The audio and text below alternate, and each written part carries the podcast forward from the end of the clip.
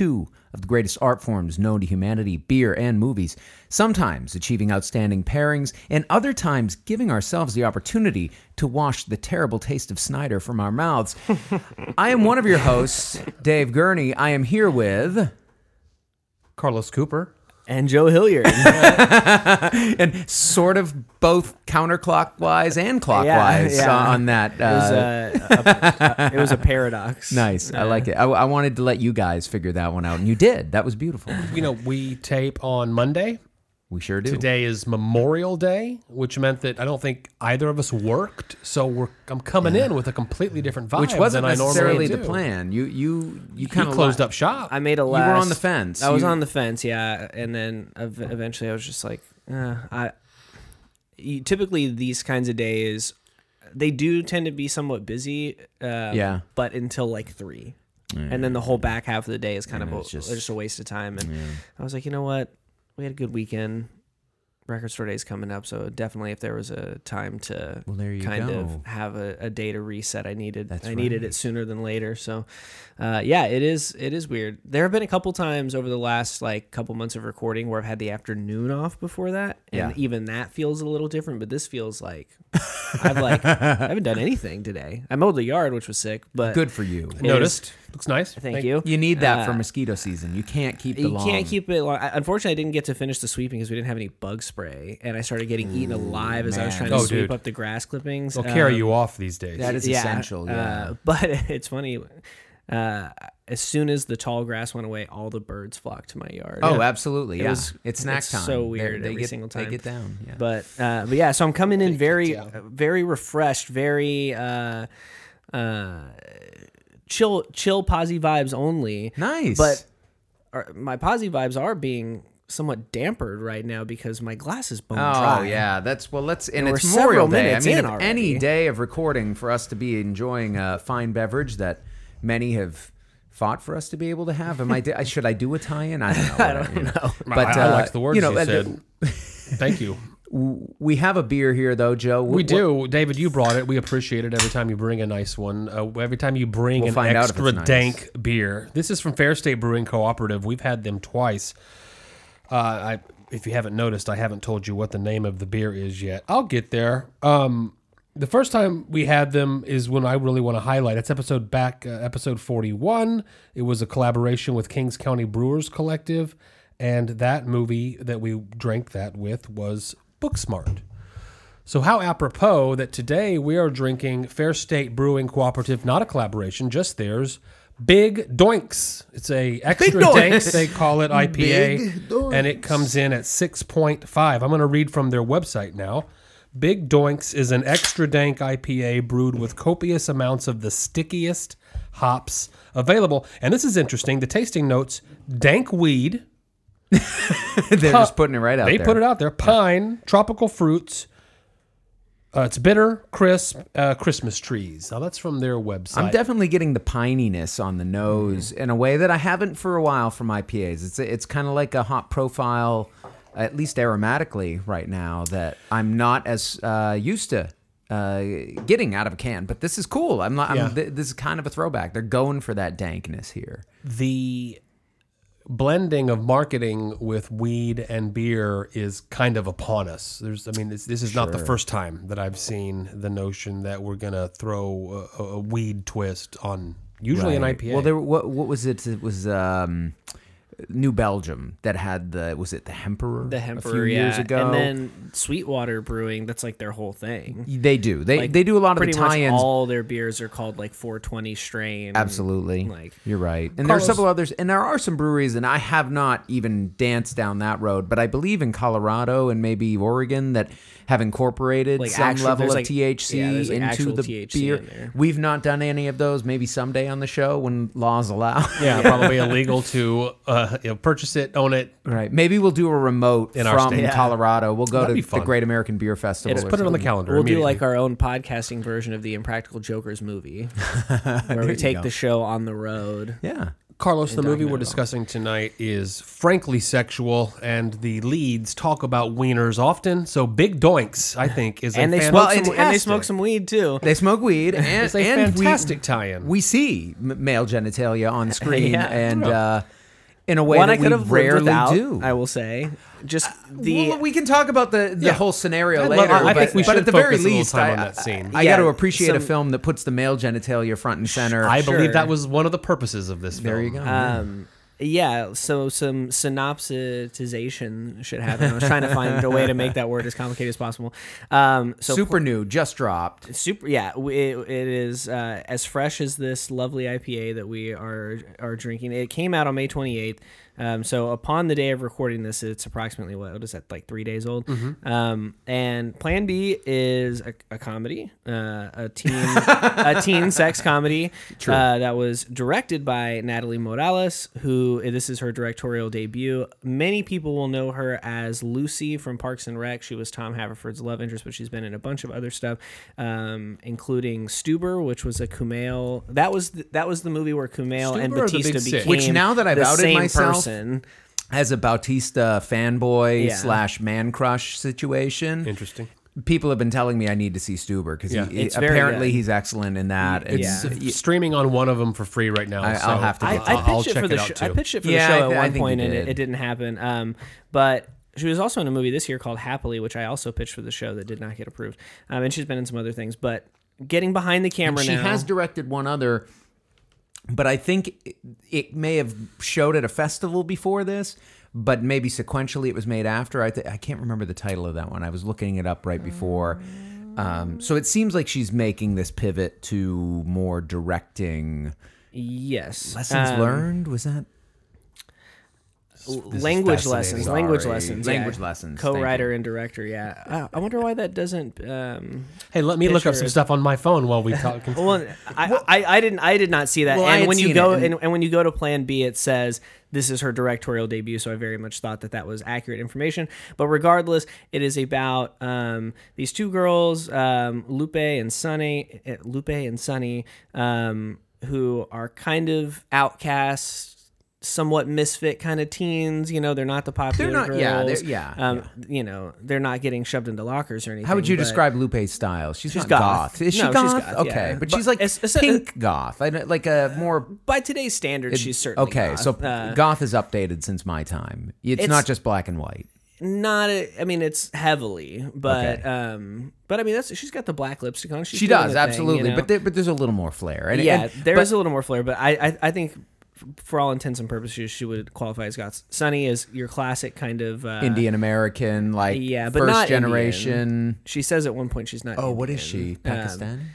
She she says it's it's when they're talking to the pharmacist. Um, she gives a specific Oh, the- area. oh, they're talking about region. Yes, Within right. India. But she Oh, is but Punjabi. it's- they are okay, Indian. but it Yes, is Indian. you're because right. she fears the Indian mafia. Uh, okay, Which is great That- cameo yeah. by Jay Tran- Chandrasekhar uh, from I don't Broken like that Lizard. guy. Oh, I love him. I love good. Super Troopers. I lo- see. I've never seen Super Troopers. I He's know a that's small his claim part. I don't wanna fame, get us but, bogged down Anyway, in- yeah. um, th- that's that's David's role today, getting us bogged down in Well, he- details while I'm trying to He synopsize. plays. Well, it's such a well, fun Carlos, film. You'll get there, but he does play not. He does play a small part, but it's a pivotal it's part. it's It important is. for narrative purposes, yeah. Um, but anyway, um, Sunny has a crush on a more popular boy, and the popular boy approaches her, and Lupe puts her in this situation where she's like, "Oh yeah, we're having a party because another party fell through that was supposed to happen," and uh, Classic classic. And so the and so the boy agrees to come, and so then they now have to throw a party, and uh, she has an unfortunate first sexual encounter with somebody who is not this crush. The crush's name being Hunter. Instead, it's this very strange character named Kyle,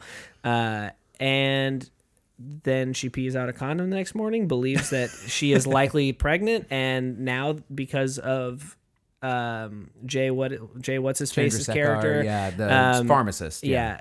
Not agreeing to sell her a Plan B pill, they have to then travel to a the closest Planned Parenthood, which is far away, several hour drive. Which and they're out in South Dakota. I, I Yes. love that the film is set in South It's Dakota. very odd, And we know that it doesn't exist. No, it's North Dakota that doesn't exist. No, where's the South Dakota? Anyway, it's probably uh, the entire Dakotas. yeah, Yeah. the Dakotas don't exist, and this is just more from both of government propaganda to convince us that it does. Yeah. Uh, but yeah, so so then after about 30 minutes, it becomes a road trip movie. Uh, the road trip they you know they embark upon it, um, and hilarity ensues.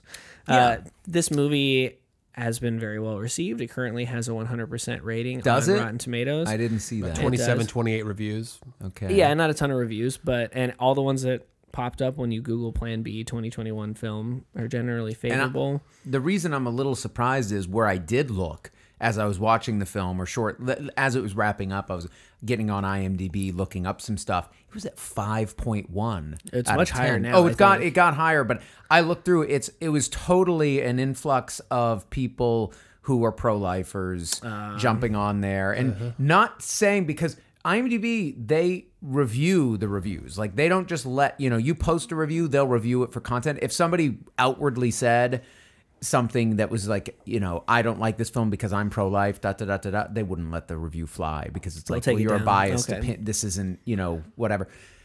So they were finding ways to just say, "Oh, it's not funny." You know, Yeah. anyway, but Uh, so- it, it has gone up since. It had it, it certainly has. Um, so before we get into the review, David, you messaged both both of us in our very exclusive beer and Yeah. movie group chat and asked if we had seen it. yeah. And then Friday night. Friday night, yeah. And I was Day it watching. I was watching our second film at the Yeah. time. This is unprecedented behavior. I I thought it was interesting, And- and I think that if both of us had said no, we might have had a different conversation. But I had seen it. I watched it Right. pr- premiere night. And Carlos explained that he was watching Yeah. our other so films. What was the so- intent Yeah, of why that? did you ask that? you know, it was. I'll tell you what it was. I had just fought, finished watching the film and I enjoyed it so much and laughed so hard throughout it that I just felt like I wanted to have a communal experience with other people who were watching it, and see. knowing that they were enjoying it as well that opening night. Okay, I, I have, Uh-oh. and I swear to God, we'll review the film shortly. Carlos, as you know, uh, I met David. My my fiance met David and his wife after they had had a delicious anniversary dinner, and a couple of other friends, including some beer and a movie listeners. And my And intent, past guest. Yeah, Anthony. yeah, yeah, yeah, thanks, uh, Joker, our Joker episode. Tony. Uh, I had the intention of asking Aaron, David, your wife, uh, in case you forgot, to have a discussion with my fiance if they had both seen it. Without David and I participating. Yeah. I, I just wanted Save it for the pod. I, I wanted to hear two women That's how talk I about felt. this movie. Yeah. I wanted to hear two women talk about the movie. Aaron refused. Refused. A little scared. I mean, if I have to, Carlos, uh, she was a little nervous to even have the conversation. when Aaron and I stepped off alone, she did tell me a few thoughts, but I was Positive or denied the idea uh, that two women would talk about the film because there are gender politics, in my opinion, all over this movie. Sure. Yeah, Oh, th- absolutely. Um, Did Aaron like it? she loved it. Okay. Aaron told me the same. Yeah. That was the other thing. That was the thing that was harder because and I realized I couldn't even say it because the point that I was having is I was having such a good time watching it with Aaron. I wanted to make sure that both of you watched it with your significant others if did possible. and me. that's why when you said, "Oh, we chose to watch Obvious Child because Kylie really wanted to see that one." And we could watch that together. I'm probably going to have to watch this one on my own. Mm-hmm. I think my response was, Ooh, I'm not going to say anything, but I really want to. And what I wanted Mm-hmm. to say was, Ooh, get her to watch Plan B with you. I think she's. I'd I'd want to hear what, Why? what your experience because there's was. a female in the room. When when, when us three Because I guys think about to it's- talk about because it's politics. a movie. If I saw it on my own, I would have been talking about it with Aaron right after I saw it, Okay. and, and Okay. explaining what had gone on and wanting her like d- it's ridiculous. Or I would have been saying we got to watch that. it's a very long prelude. Why don't we dive in? I- okay, It is a 15 minute prelude. I'm kind of again in shock. I did not think this movie was that good. okay, that's Oh, it's going to be interesting because I, I let me just throw it out there. I fall in the middle. Um, wow. So how do you want to go? Negative to positive? Well, we know David likes it. I, I mean, you know, th- to me, the best thing that comes out of this movie is Disney Plus and Thrust. Loved that line. That was good. That was, That was really funny. good, yeah. Um, but It's a good script. I see. I I, don't know that. It's I a good agree with script, but I have problems with the execution of the script. A I lot love of problems. so well. I love the execution of script. performers. I, maybe I, I. I mean, I feel like let me lay the foundation Sure, here of what's good about this film, and then you guys can help tear it down after I, mm-hmm. you know. I don't have any. I don't have any compulsion to tear it down. Yeah, neither do I. So I think this film definitely follows in the footsteps of Booksmart and Blockers most recently. These more sex positive, like teen comedies, which we've had for a long time. Teen sex comedies we've had since the 70s at least. Sure. Um, and even before that in coded terms. But the but largely if not totally misogynistic, um, at least very tilted towards that kind of point of view through the 70s, 80s, into the 90s, right? And when we watched, was it Blockers or was it Booksmart that we watched American Pie? It was Blockers, Blockers. wasn't it? Okay. And so we watched that from like 20 years before, right? 99. And you could see, like, okay, yeah, that's a teen sex comedy, but it's coming from the standpoint of meatheads, meat, meathead guys writing American these Pie jokes. did not age well. No, it didn't. And so now you have this new generation of these teen sex comedies that I think in sequence have really just gotten better and better and better. If we go like blockers to Booksmart to now this. I I love the performances here, like I did in Booksmart. I think there's a similar kind of chemistry between um, I'm trying to get the actresses' names, Moroles and Verma here, as there is to what uh, Siegel and is it Deaver? Is it Kristen Deaver, Caitlin Devers, yeah. Deaver, yeah. Um, th- I felt very similar vibes with them um, in terms of how they played off each other, and I Wait, thought did you that say Siegel though? Beanie Siegel, Beanie. Beanie Feldstein. Feldstein, sorry. So yeah, I'm like the Jason Segel. What am I? I'm like crossing all the Well, free more, just more frontal Forgetting- male nudity. I can see why you make the connection. there you go. Yeah, but so so I think the foundation's laid. With you have a great duo at the lead of the film. I think the basic concept of the wild party to start the film not so wild party but the you know the party that then kind of turns into a road trip comedy i thought that was a nice little twist to it that kind of broadened it out. It wasn't just the wild night of two friends like Booksmart. It kind of had this extra, almost like uh, you know Alice in Wonderland journey, where they're meeting all these different figures, and you know the pharmacist who denies them the pill, the um, drug dealer who denies them the pill as well, Right. but with you know m- much stranger consequences. Yeah. Um, the bowling alley rock show that they go to, uh, you know, they, so I think everything that they did along the way, very funny set pieces, very funny chemistry between them, lots of good performances coming from the supporting cast, who a lot of them I didn't really know, but uh, but some uh, old timers like Rachel Dratch, uh, Edi Patterson, Jay Chandrasekhar, we, we already mentioned. So, kind of these nice little tidbits. And I think for a first time director out of the gate, I felt like she did an outstanding job with these performers, getting the comic timing, getting the reactions that they needed. Um, and coming across, I laughed front to back. I mean, there were a couple times in particular that I just couldn't control myself laughing. Um, it, the, the playground drug dealer scene being one of them.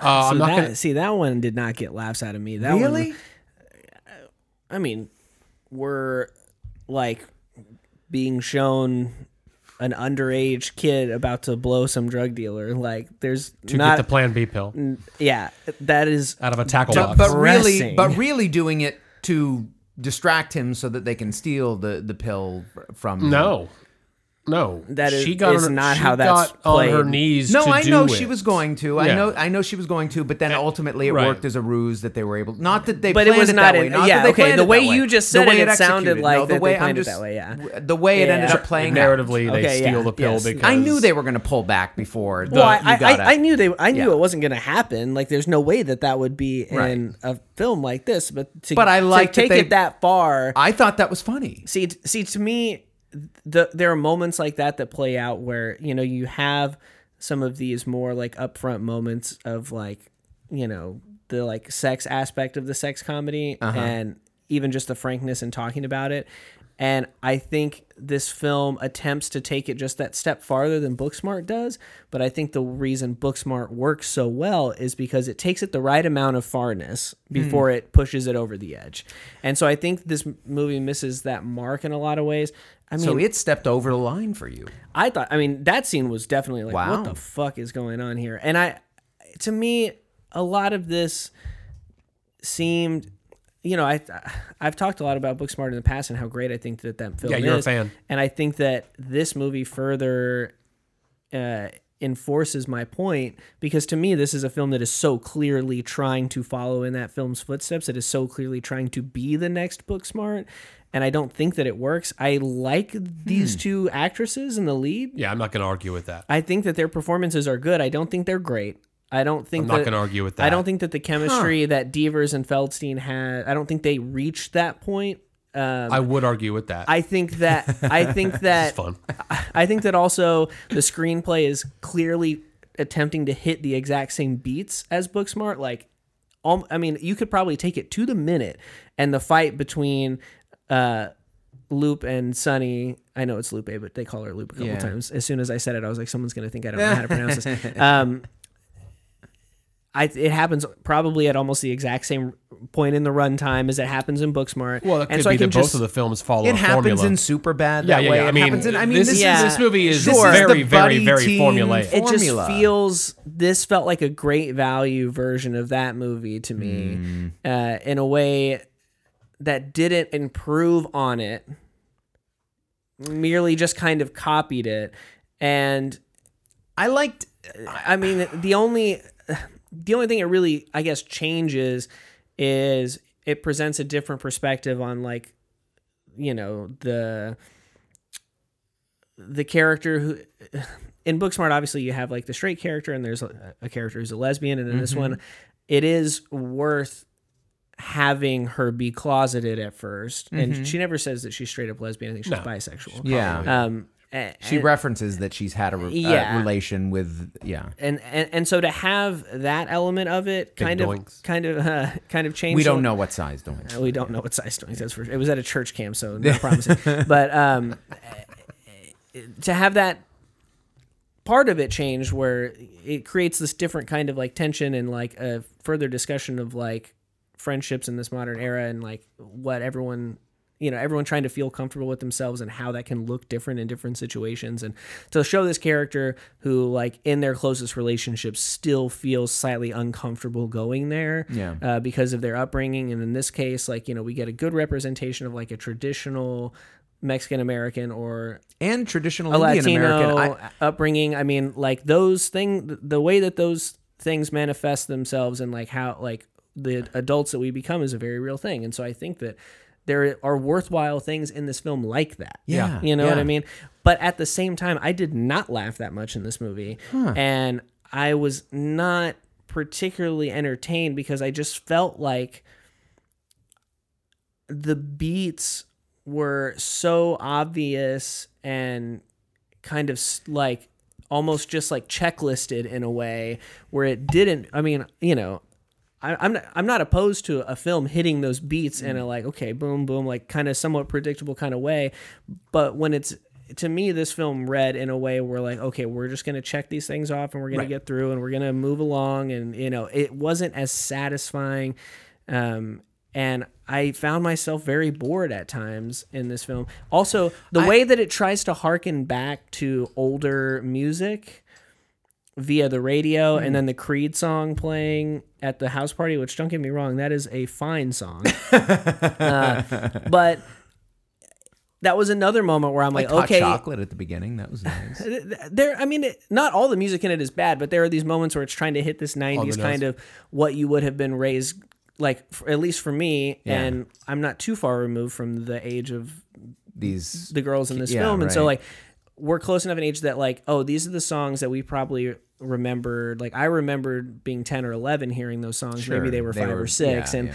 trying to pull those things Uh-huh. off in a way that did not succeed like Yeah. there's no you ought to know karaoke scene in this but they kind of tried to play around that a little bit and i don't know the nostalgia stuff I mean, didn't the work for music me wasn't and- as big a factor here, and I get, I get that. I mean, and but it I- seems like they tried a little bit and Yeah, I, I think they know. tried a little, and I think some of it was good. I actually liked the song that the band was playing, and that which I didn't even I did look not up. like that song. I mean, I didn't. It's not a song I would buy, but I thought it was a convincing enough. Like, what would a teenage bar band be aspiring to sound like right now? Sure. That might be it. You know what I mean?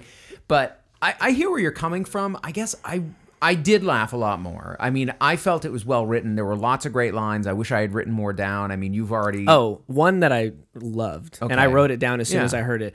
Uh, it's like psychotic to leave a voicemail. Yeah. and I 100% agree. There with you go. SJ. There were great little lines. oh, the thrown Christian in. rap bit was terrible too. Y- Dude, come on, you're gonna defend that? I what was bad about it? Yeah, it I was don't fine. know. The song and the fact that anybody would like it. But that's, I mean, I think that That was is one of those incredibly moments where you see into this character's past, and that she was raised a good Catholic girl, and that she did have this time where she was wanting to be that, and now she's kind of pulled away, but she still has that like kind of attachment. I've that resonated as very but- honest to me. but I remember kids. I I remember kids who you know I was friends with. I never got into too much Christian music, even though I was raised Catholic. But I do remember kids who got into like DC talk, and even like a decade later, POD. they would hear something, or and they'd be like, oh, you know, and they, Yeah. and they have that kind of connection to it, even though they've aged past it and they don't really have the interest anyway. So in your initial talk, David, you think that this is an evolution up from uh, from Booksmart as far as for me it was in terms of enjoyment like i really i loved this one i laughed hard Sure. throughout the film How I old loved should where your took- daughters be before they get to watch it? Probably i, I mean that the i'd be comfortable 17. watching with them yeah probably 14 15 would be Mm-hmm. but maybe even 13 i don't know would you feel comfortable watching it with Uh, I want to talk about that a little bit. Okay. Um, what I enjoyed about the film, see, Carlos does that thing where he gets real specific, real granular about the things he doesn't like, And that's why we love him. The thing I don't, of course, the thing I don't like about this film is very general, and I think I don't think that it's executed as well as Booksmart is. Uh, Booksmart comes across as an A grade A. I don't mean grade A. hmm, What am I trying to say? A real movie. This comes across many times as a as a, like a student movie. You can see the. I'm usually see- the one do- saying the student we're gonna thing. i'm gonna say like uh, just to disabuse ourselves of this i'm going to bring you guys some student films that we can watch that have merits but that you will see a clear difference in how they look Yep. sound I and I have some of my own student films. and I co-founded and ran a own. film You festival know. where anyone could enter. I have seen bad movies, but I have seen the same ability and the same uh, limitations put on those filmmakers. Really, really good movies. So when I say student movie, you're probably right. It's it, it- it's a movie that clearly, if I looked through it, has a a lot of first timers on the on the crew. Um, because I think that I Even Corpus Christi's own. yeah yeah Victoria Morales. Whereas Well, I but thought was she's good. she's not a first timer she's been No. acting for no, a not decade a first timer. yeah. No, Whereas the sense of the humor, sense of humor of the film, I enjoyed very much. I felt like a lot of lines were just delivered poorly. Uh, that the jokes didn't hit because they weren't sold correctly by the actors. Um, but there's so much I did like about the movie. And for me, it's very subjective. And it was the introduction of religion into the uh, lovers, the, the, the, the, the two kids that have sex Yeah. in the bathroom. The, in You my didn't like opinion, very accurate portrayal of Okay. two virgins stumbling through their first time when there is a lot of outward pressure and guilt and and Yeah. and, and everything that's around sex, especially for kids and for a lot of adults. That was really done well. Hmm. The Did idea anyone- that this kid who who was presented the, the boy was presented as a church camp guy and I'm gonna and then right after the sexual act he has to go off and pray and yeah. you know Did it strike anyone as odd that they were kind of telegraphing he's gay? I didn't get that at all. He presents very effeminate, and I feel like it was a very not so subtle. I mean, I at, at him being like the closeted gay Christian. I, I didn't, didn't get I didn't see it as. I mean, I saw it ambiguously. I guess I would say, like, I definitely pick up on what you're talking about. That he came Now across. that you mentioned, as- I can see why you would get that impression, but but but when he unrolls the condom because he frankly does not know how to put on a condom. right. And when I say gender politics and sexual politics, the film is ripe with all of it. But I have been told that that the generation that this movie is aimed toward is tired of us older people putting myself in a Uh-huh. category of one discussing it. Like we need to talk about and I, I did this with never rarely always sometimes. I did this. Close. sometimes always. Yeah, uh, it's an important film because it tackles a thing Yeah. that we all needed to. But the fact of the matter is, is that the second movie we're going to call talk about today is an abortion comedy, as the filmmakers hated it being called. But marketers have to put these spins on things, and the thing that's going to get people to see this film is that it tackles a lot of issues that are really being tackled in the country that we live in today but uh, I'm talking about uh, even our own state's recent signing of a bill that is se- severely shit. limiting uh, abortion. Right. Um, Past six weeks. And and South Dakota, Mm-hmm. uh, the, the, where this film takes place, uh, the pharmacist has the option so that everyone's happy, except moral that the, morality clause. the He can- conscience clause. Yeah, conscience clause. where uh, as a pharmacist I can give this to you, but I don't have to if it uh, violates my own personal beliefs Yeah. on the thing. And so I'm not going to talk about it. Uh huh. But there's a lot of good in this movie. Yeah. As far as fueling conversations, I think that need to be had. In So our you country. would watch this with your. I would even though they recommend wouldn't this want to. okay, so okay, I, I hate to hog the mic, but the the, the nude big dong, and how The, the pierced. That was the part that disturbed me. But It was- that's hilarious. That's the, the pull away is what's that's a, right. So the the joke and the finding it in the van at the Okay, end. Oh so we my That was- mentioned Jason was kinda Segel. I yeah. talked about on After Hours how I watched uh, Forgetting Sarah Forgetting Marshall, Sarah. Marshall, and then you said I'm going to watch it too, and I think you did. I, I actually had watched it already, Uh-huh. uh, and it was funny you said that because we just so happened to watch the same Okay, that's it. thing. Yeah. But it was it was I love you, man. There is Oh, a was joke. the- yeah. there is a joke at the beginning of the film where when Sarah Marshall is breaking up with the Jason Segel character, he is nude, he keeps standing up, and and you his- see a prolonged shot of his uh, big doink. yeah. Then, of course, that really works because at the end of the movie, the same gag happens with Mila uh, Kunis. Um, if we had a party game right now where we went in a circle and talked about mainstream American films that showed a, a penis, right. it wouldn't take us very long, I don't think. No, it's but if still we had the relatively rare. Game about hey, Michael the Fassbender. what are the movies that oh you want to play? uh, Bad Lieutenant, right. right? Let's go. Right. Um, crying game, let's go. Um, so, uh, but- but those, all of those, the penis is a punchline. The penis is an exclamation point. Right. And the penis in '90s, I think, was an automatic NC-17. Yeah. Which is a very weird double standard Oh, when you sure. consider how I grew up in Well, the that's- '80s, dying to look through the cable scratchy of to see hard Well, that's. movies. I mean, but think about this, right? I mean, like that is the switch. that We we went from you know the seventies, eighties, nineties, where Yeah. teen sex comedies were about we're gonna get to see boobs. Mm-hmm. You know that that was kind of the guarantee. That now it's no, we're gonna tell lots of jokes. We're gonna create lots of comic scenarios. And you know what? If we show you any nudity, it's going to be you know unflattering and not titillating. It's going to be the the awkwardness. It's going to be the strangeness of being naked amongst each other, which is weird in its own way. But I think it's funny that it's flipped that way. I feel like we'll eventually correct back and we'll have like parody and and and parts that get shown and and we'll find ways to be able to do that. But right now I feel like this is a moment where we're doing this necessary correction. Yeah. For like It's an okay. erection correction. I- In this Sorry. case, yeah, There or at is. least uh, Um, was okay, that fully was- erect? It was more No, like no, a, he, he a was half, he was half half mast, uh, yeah. ready to because that's it must Though be an impressive half mast. I don't know. Well, I was going to ask why why they showed such a small guy, but I can't talk about you guys. Um, uh, so. Uh, I think that the film is purposely trying to break down barriers or at least show them or demonstrate them. Yeah. And for that, I admire this movie and I would recommend that people see it. But, uh, you know, David. If it was just the sex jokes, this film wouldn't work as well as it does for me. It really is. It goes back to, and I'm, I'm surprised to hear you two be even lukewarm on the performances because I found, like I I said, was not Luke. I said they were good. Okay, good, but not great. there are jokes that Good, but don't land, great. I blame the actors. Whatever we want to call wrong. that. The, the the temperature below high. I don't know. Like I'm saying, this was high heat. This was of the level that uh, that Beanie and uh, and and Kaitlyn were in in uh, the uh, in Booksmart. Like to me. Uh, Kuhoo, I get Kuhoo Verma, and am I? I don't know the first name. I feel like I'm mispronouncing that, but and Victoria Moroles, they they landed everything. They they had that chemistry. To me, I was having fun every moment they were in that van together, having their conversations, talking about these things, interacting.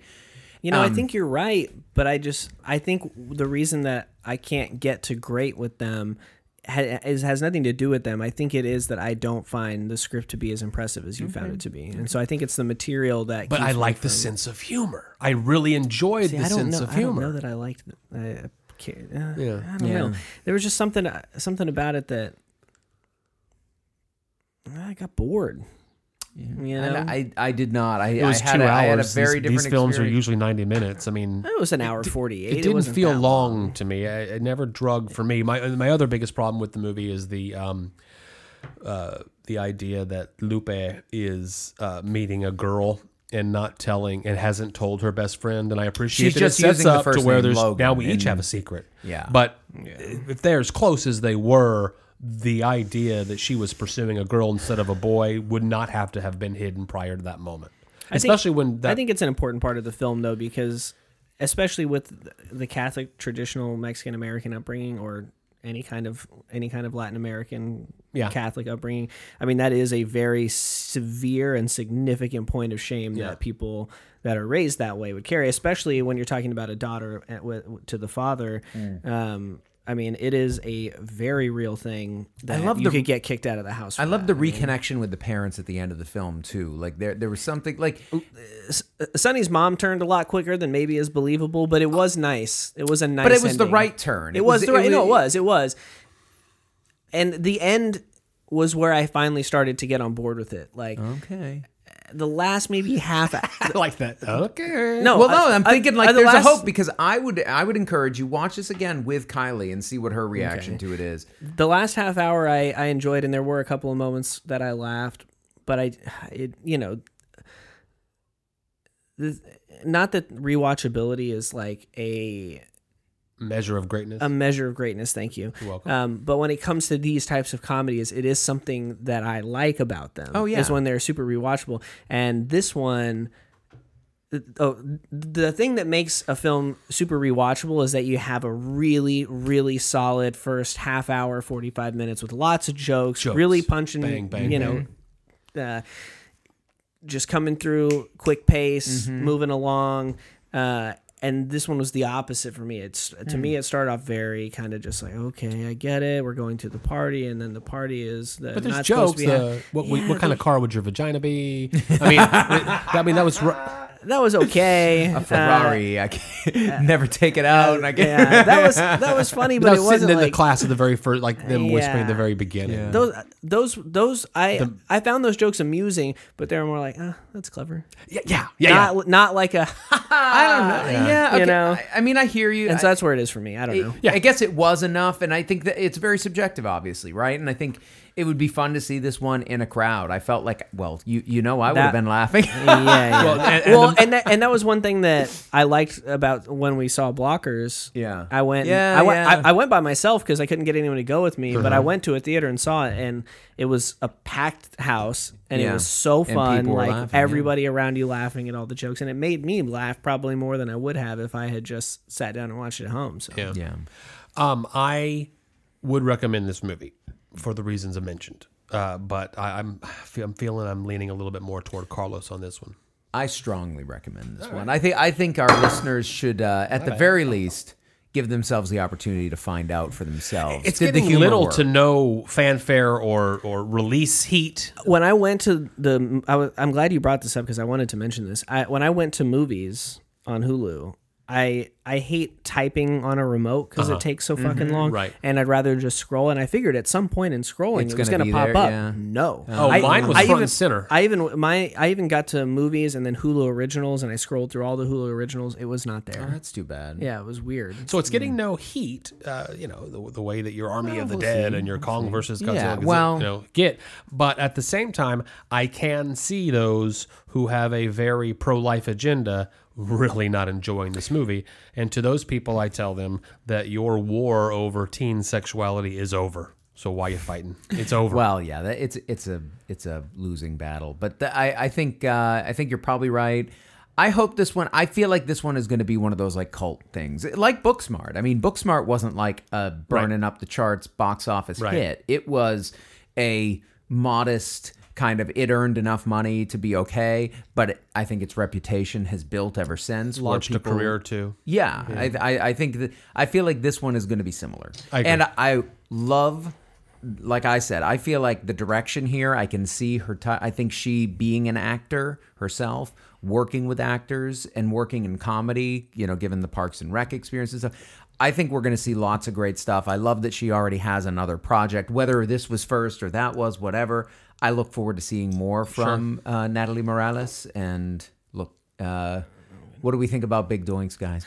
I, I would agree. I- I just want to agree with you Okay. about her. I think I think that this film does not fall short for me because of her directing. I think she clearly has something going Yeah. on where I would also be interested to see uh, her next project. Um, this beer is dank AF, my guys. It really is. I mean, it, it it's truth in advertising, right? I mean, jo- Joe read about it here, and everything that they said, I was getting in the flavor. I was getting that resinous, piney Yeah. flavor, getting that kind of hint of uh, marijuana that that's in there.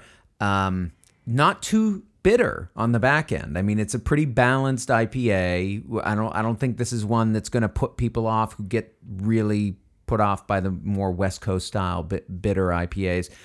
Um, yeah, I'm enjoying this. It was actually kind of light. I mean, it was easy to throw back.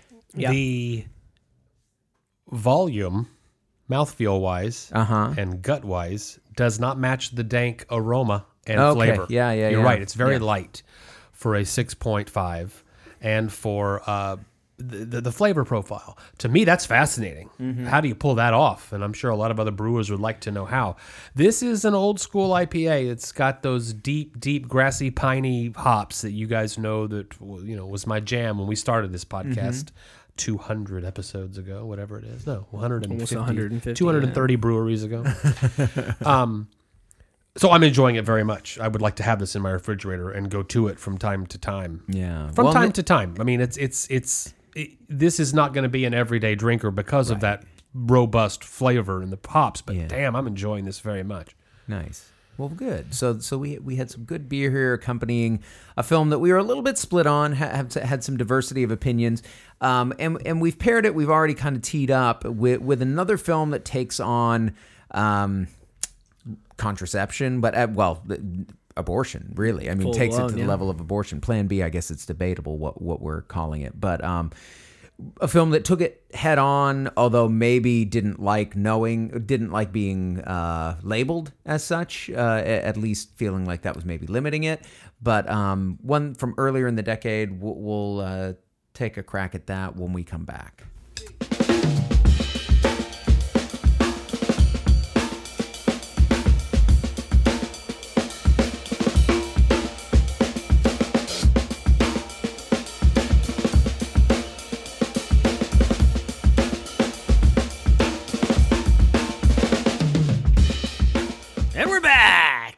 Hey, we are. Uh, before we get go. into yeah our second episode, I'm gonna crack a beer, um, and then let David talk about the movie that we're gonna talk about. All right, look at that. he Um, assigned roles right there. And like uh, we are uh, talking about a beer that has no real thematic tie-in. I'm not going to attempt it, um, but it is a very fresh hazy from a brewery that is highly Thank you. renowned for their hazies. This is Spindletap Brewery, who I believe we've had in the past, maybe possibly. kidding. This is super fresh. Uh, yeah, diamonds in my mouth. This was canned 11 days ago. Uh, doesn't get much fresher than that. Ooh, love that aroma. Just cracking open the can, it smells perfect. Oh, so hazy. Carlos, you've really set us up here, buddy. Thank you. This is exciting. Um, yeah, re- really excited to tear into this. Nice hazy, great. Getting some floral, some citrus on the nose. Digging that. Yeah, this is going to be like having diamonds in our mouth, isn't it? Very All right. hazy. Well, um, as as we start sipping on that, I'll just kind of lead us in. We uh, paired Plan B with, uh, as I- as I said before the break, another comedy that kind of takes on contraception or you know abortion in this case. Um, and it is Obvious Child from 2014. This is a film that I remember coming out. I remember getting a little bit of fanfare. Didn't see it at the time. So th- this was an opportunity for me to uh, go back and watch this film that I had intended to see. It was uh, directed and written by Gillian Robespierre. It was based on a short film that she had done a few years before that, that she wanted to, to develop into a feature. Um, she, she did have a couple co writers or, or co story writers uh, with her on there who, who kind of helped her out. But, um, but mainly her production, starring Jenny Slate, who I think was pretty fresh off SNL at this point. She was in SNL. Yeah, she had done two, three seasons on I- SNL. She did one season and she got kicked off because she said the F word. Oh, that's right. Yeah, I knew it was an ignominy. Okay. That's funny. But, uh, but she- Parks and Rec. uh, This yeah, was during is- the Parks and Rec era, so I knew, Yeah. you know, and I had just, I actually saw her live in Austin once. Um, Oh, yeah? very funny. Yeah, she she was. Uh, she How was did she's a comedian in the film? We see a lot of her act in the film. Right. How was her act as Jenny Slate, her, compared to the representation of mm. her as a comedian in the film? Good question. The Jenny Slate that I saw was much more self assured and sort of wilder and more kind of. I think she was drunk too, but but really pretty good. Despite maybe, but she was jumping from topic to topic. This was a more controlled, kind of buttoned down version of Jenny Slate. I feel like we saw in, in the film. But you're right. She plays a stand up comedian or an aspiring stand up who's kind of working, um, you know, up the ladder there and you know she is essentially dumped at the very beginning of the film by a long-term boyfriend and has this kind of rebound uh, one-night stand wh- or wh- what we would think could be a one-night stand. Right. and it results in her becoming pregnant. And most of the film is her kind of navigating what is it that she's going to do about this. It seems pretty obvious that to her that she wants to get an abortion but also she doesn't necessarily plan that the guy who could have been a one night stand is going to become part of her life in a more Well, the stakes are created way. when the Planned Parenthood or wherever she goes does not. Uh, she, her- the pregnancy has to be farther along before the procedure. Right. So, So it forces her to wait, and it forces us to have correct yes sixty minutes in the middle of the movie. and allows these two characters to then develop Sure. this relationship while she's in this and allows her to have time. a lot of talks. and is she going to tell him about or is she not and how will she tell him Sure. and how she ends up deciding to tell him is a very interesting uh, scene in itself but uh, yeah that that's the basic scenario that we see You know, the thing I like about the movie, one of the things I like about the movie, uh, is the idea that there. Well, I'll say two things. The first one is that from the very beginning, it, it, it- she, I'm going. Oh shit, I'm pregnant. Damn it, I'm going to have to get an. I'm going to get an abortion.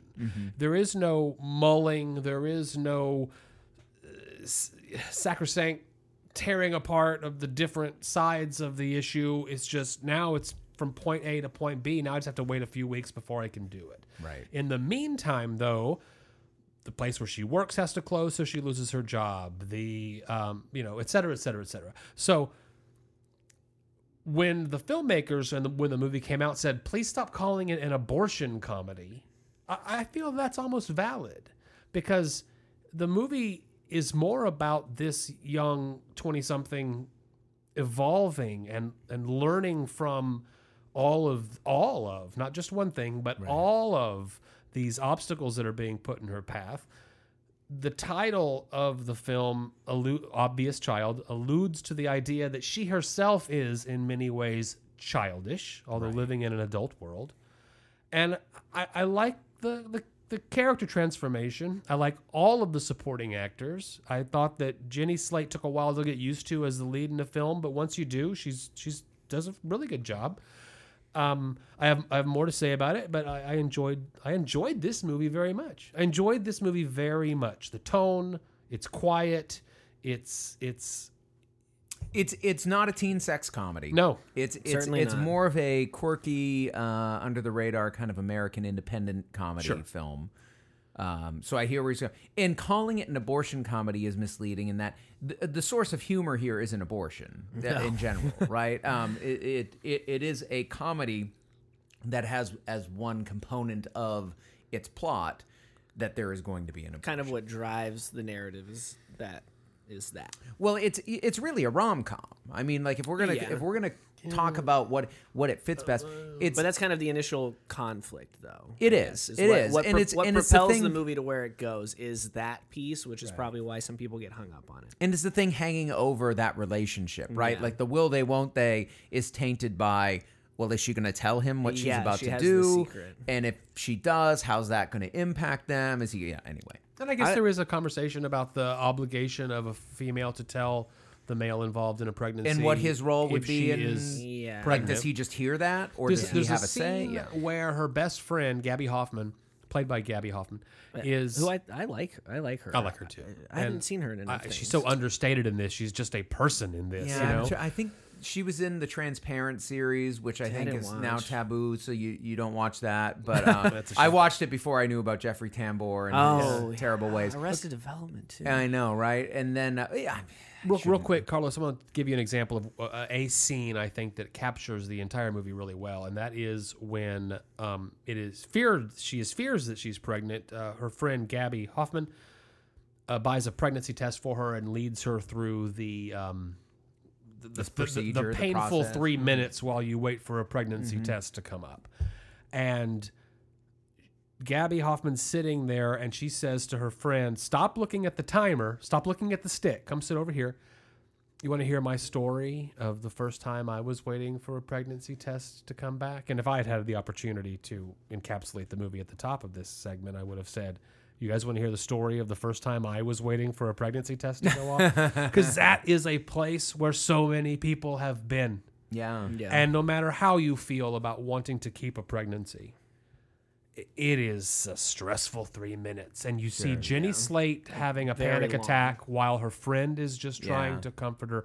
And I feel and the like sound design is great in that because it really is. because because Gaby Hoffmann, whose character's name is Nellie, her monologue Starts to blur. disappears. Yeah. Yeah. almost entirely. yeah, Yeah. yeah, yeah. It gets Well, muffled and muffled and because then the it's lead That's of our good- film- good use of subjective sound. because the lead of there. our film's life is about to change. Yeah. And that when that timer goes off, my life will change. I Mm-hmm. can I can not be pregnant and decide to, you know, however I want to handle that, and I or I am pregnant and I already have decided how I'm going to handle that. Mm-hmm. Um, I did not have uh, the kind of hang up that you said where it took you a little while to buy into her as the lead of a film. The second I saw her on screen, I was like, oh, I get to see the woman who plays Mona Lisa Saperstein for longer than 45 second That's right, yeah. and in a way that isn't so outlandish like I cuz I one of the most iconic performances on television in the last 10 years Oh, her and totally her, bonkers. her that- and her and Ben Schwartz I mean you, you you could show their silhouettes and everybody like oh yeah that's Jean-Ralphio on Mona Lisa I mean just like completely uh just juggernauts of role players uh, in TV, in my opinion. So I was I was there with her immediately, you know, and I was locked in, loved her. One thing that I am realizing about myself, and you can call me a basic bitch for this if you want, I fucking love this Jake Lacy guy. I love Wow, this man. wasn't- I mean, I, I like him. He's I, the guy I, that plays the the the boyfriend. The boyfriend, if you will. Yeah, Yes. he does. He does a. I mean, and look, he's he's a pretty one note dude. Yeah. like he does the same plays thing. Plays that note in, really, really uh, well. He does the same thing in the High Fidelity series to Okay. very. Oh, oh, oh, uh, okay, yeah, yeah, a yeah, Very high about that. level. You're right. Um, but man, I just I I love to love this guy. He looks he real. plays He looks those real. characters. He looks yeah. real on Yeah. screen. He- He was he's- he was in n- a season of The Office. He was did, towards uh, the end. Yeah, He was in a season of Girls, or maybe two. don't like him for that. Well- that's, that's a strike on his record. But uh, But he was. He was. I'm just he saying, was. like that. You know, I've I've seen him in a few of these series. He was actually in the working Fosse actor Bird. took a gig. That yeah, yeah. But he Uh, is. He's like I he's a like very everyman kind He- he's, of. Uh, he's good looking, but he's not great looking. Yeah. he's He very, could be really good looking if he was done correctly. On, yeah, if probably. the, and he just every he he delivers these lines of dialogue like very naturally, and he feels like a real person that you've met before. Mm-hmm. And like in these, I mean, he plays a lot of these roles where he is just this kind of like because especially now, at least for me, when I see him. And I see him being nice. Eventually, I'm like, okay, well, he's a straight white dude. At some point, he's gonna do something fucked up, right? And he doesn't Yeah. really. Call you us- know, I'm, I'm and it's always my basic bitch for now. and it's always just nice to see somebody being nice, and he's so good at being nice that I love Yeah. it when I see him in things like this. Yeah. uh, and so I loved I loved him in this. Uh, really liked uh, Gaby Hoffmann's character, her friend, and who is Jenny Slate's longtime comedy partner, Gabe Liedman, uh, who plays the host of the open Oh, mics that she does. He's really funny when he gets the chance to be in this. Like whenever the three of them are having dinner and they're Yeah. kind of talking it out. The and witty stuff. repartee segments of the I film. will be damned if I don't love me some Richard Kind, another guy who is just uh-huh. this very he's like a warm blanket when he comes on. Great on on Curb, screen. great he's on- just yeah, so yeah. Very good good, in Curb. and he's been in things for so long and he's been so good in things for so long that another just like very warm and inviting presence on screen in a film that deals with some difficult subject matter. you and know, you've where you loved want those Polly kinds of things. Draper since 30 something back in the 80s. Of course, That you know yeah, me. Yeah. you know yeah. Me so well. Um, David Cross's appearance in this is That, kinda Aaron, that was one moment where Aaron did turn to me and was like, "I do not like David Cross in, in this scenario. Th- This is not a good." Well, David- let's, let's talk about that for a few seconds. I'm a David He's Cross good fan, at a it, Mr. though. Show oh no, he does what is called for in that scene. but his his trademark quirk and off angle is Yeah. taken away a little bit. Although his character does some wacky things, like coming out in the women's camisole after he sp- purposefully spills wine on his shirt. yeah. yeah. Um, Yeah, no, he. I mean, he's a comedian trying to impress another comedian. impress another comedian and kind of make a strong pass at that other comedian. And it doesn't get into like totally off-putting territory, but it's pretty uncomfortable. he gets close, yeah. yeah, yeah. He, he, he, he, he teeters right on the edge, and then she's like, I'm out of here. he does Yeah. not promising young woman her. Let's just no, Let's just get real. no, No. He, he doesn't get there, but it, but he's right at that edge. So it sounds like uh, where are we at? I mean, I mean, I really liked this. I, so I saw this movie shortly after it came out. I didn't see it in theaters, but probably sometime in 2015 when it became like affordable Available, on demand yeah. or maybe it was streaming on Netflix or something like that. I remember being eager to see this. And and and one thing that I'll say um well two things I guess now. This is not a movie that I took notes during and I probably should have so that I could have like uh, stronger like I could take myself back to certain points I wanted to make a little easier than just trying to re- remember it off top. But I didn't take notes because I was so invested and so in it. And when I saw this movie, and even looking back on it now, I really thought this was a huge launching off point for Jenny Slate. I thought she was gonna go on to like have one of those kind of two three year runs of hmm. just being in a couple of really great movies every year and she really hit more of the voice acting angle. Yeah, that has been like the predominant like source of like work i guess for her things that she's been in which i gotta say i don't like understand. I mean she's a great voice actress. Like i love the show big mouth and she is or she was a voice actress on there. She has since uh, backed out of that because of this white Jewish woman voicing a, a young black girl. Uh, she decided that I think, unless she went back on it, but that was the last I heard.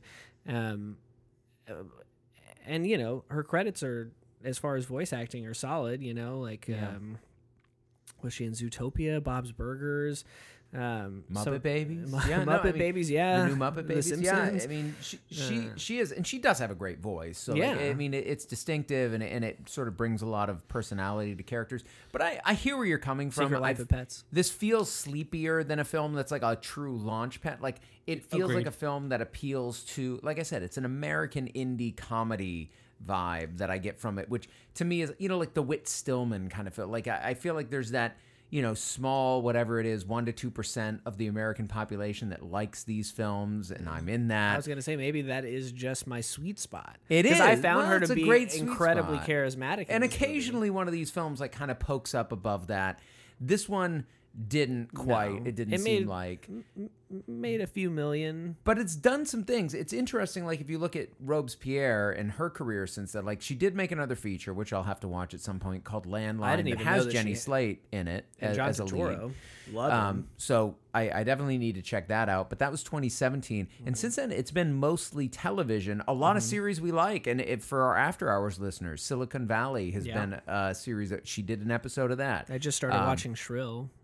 Okay, and she did that. She did an episode of Shrill. Yeah. It's the, Okay. it's the the Aidy Bryant show on Hulu. Yes, yeah, right, right. And so she's done a number of comedy series, um, one, two, three episodes, uh, but all in kind of a similar vein of comedy that I think connects well with this. Um, it'll be interesting to see if she's going to pursue doing more projects that are kind of, you know, this like writer director projects where it's Yeah. kind of more her voice, or if she's going to be primarily directing in series that she's kind of more of a hired hand do, do, doing that thing. Um, but either way, based on the quality that, that I'm seeing, she's very good with comic material, working with comedians as performers.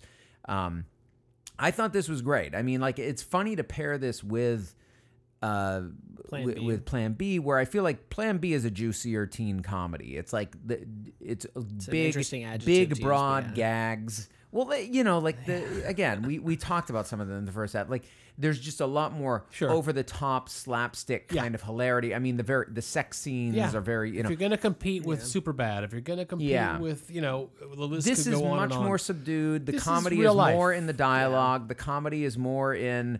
And again, she's Kinda a stand-up comedian as a character, so you get some of that from her on stage. The reveal, we you know, I kind of alluded to earlier. She eventually decides to tell him by delivering it on stage. Spoiler, sorry. Yeah, spoiler. Now, Yeah. Had that Tig live album come out prior to this? I don't know. No, 'Cause I it don't- felt very oh, similar. That's a good point. I don't know. Timing wise, that might have been right Well, around then. it- this was adapted from a 2009 short film, so I can only imagine that the general notion Whether of or what not they that were was going to part- do yeah. had already been created. but um, it does. It creates like a great tension because he's just come to see yeah, her and but her. it's a false. It's a false. You didn't like that? Well, okay, I, I liked it. Uh, it was perp- It was perfect for her character. It, Uh-huh. it bookends and shows that she can succeed at this thing that we've And it also allows him to show who he stand-up is. comedy. But him leaving and then coming back then the coming next back, day yeah. is false. But okay, What? we're It's there. false? It, it, it, he struggled with his conscience overnight and came back the next day and was, as Carlos said, the nicest guy and the most perfect guy in the situation. and why is that false? Because the leaving. I don't think, but beat- I don't. I don't think But that I think was a being struggling shocked, with- that's like yeah. a that's you don't. I don't That think. I guy, don't, that character would have I waited cut- for I her cut him outside the club Oh. and talked to her that night. I You're disagree- I- shell I- I- shocked. I I dis- think I he- I think he's wandering off into the night. Like, did she just tell me that I think I, I'm impregnant. in front of him. I think what he did was he acknowledged the way that he was feeling, walked away from the situation before in a in the moment in the heat of a moment he said things he regretted. There you go. And then allowed himself the time on his own, not in a public place, to process that information, and then made the decision that that character was always going to make. Leaving her, I think it is a alone responsible decision that to make. night is not very nice. I disagree. I guess her her there's- doing her what she doing did. that is not very no, nice. no, That that's was what too- I do. If you're gonna love me, I'm gonna get on stage I and know, talk I- about my I relationships think there and my are. life. I think there I- are boundaries to that. Yeah. I well, think it's but it's Well- see this that we're even having this conversation. I think shows Right, that there's strength in the this film. is Yeah.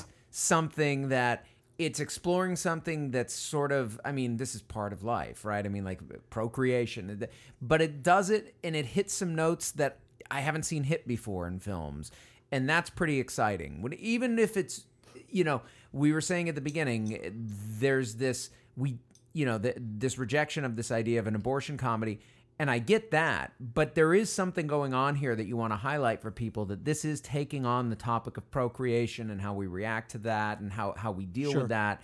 And it does so in ways that you don't really see films or stories in general doing very often. I mean, we're it, this is an evolution. It's interesting that I don't feel like there's a lot of films I could point to that have followed this up. I mean, Plan B is something Plan approximating B at is least in terms also of bringing that compared in. to a movie called uh, uh, or a series maybe uh, called Unpregnant, which I I, oh, I don't. I haven't seen it. I but guess it's a feature, but I think haven't I've- seen it yeah, either. Yeah. anyway, So do that him. All right, I thought. all right. I mean, I, I so enjoyed to this me, movie a this is an So enjoyable like- ninety so minutes. There's like not a lot a- of there's not a lot of groundbreaking in this Right. film. It's an enjoyable ninety minutes that talks about some nice adult stuff, and you get a fantastic cast and supporting character cast delivering, I think, interesting life. yeah, yeah. Well, it delivers this interesting Shit, slice of shit. life to you us. stepped in shit. No, no, you just stepped in some shit. That, I thought that was funny. yeah, Cute. It's funny. that was funny. That was. And funny. see, I don't know, ma- you know, I mean, I do like book smarts, so it's kind of counterintuitive, but maybe I like those kind of little, smaller moments of comedy where it's more than the big over the top stuff. Maybe that's where the disconnect is. I think you like 'Cause- both. I think I think it's just a matter of how it's executed. I've seen you like, the, you know, like you said, Booksmart blockers. I mean, those are pretty broad, slapsticky Joe Dirt. moments. Joe Dirt, Joe Dirt's right up there with. Office Space. Love Office Space. Yeah, you're, you're, you're, you're- I'm, I'm on a journey of self Future discovery. episode. Right. I would lo- love that. Well, what about uh, Spindletap? Diamonds in my mouth it's a, tonight. it, it has some. It has a funny. What does it say? Dunkin' Deuce, Chunkin' Deuce, Chunkin' Deuce. Chunkin' and deuce. On the, on the So bottom this the is one of those true chewy hazies. Yeah. You you get like it's almost got that chalkiness to it, right? Like you, you feel like there's almost like hot particulate floating around in there. Um, I mean, it's I have fun drinking these. This is uh, pretty darn fresh.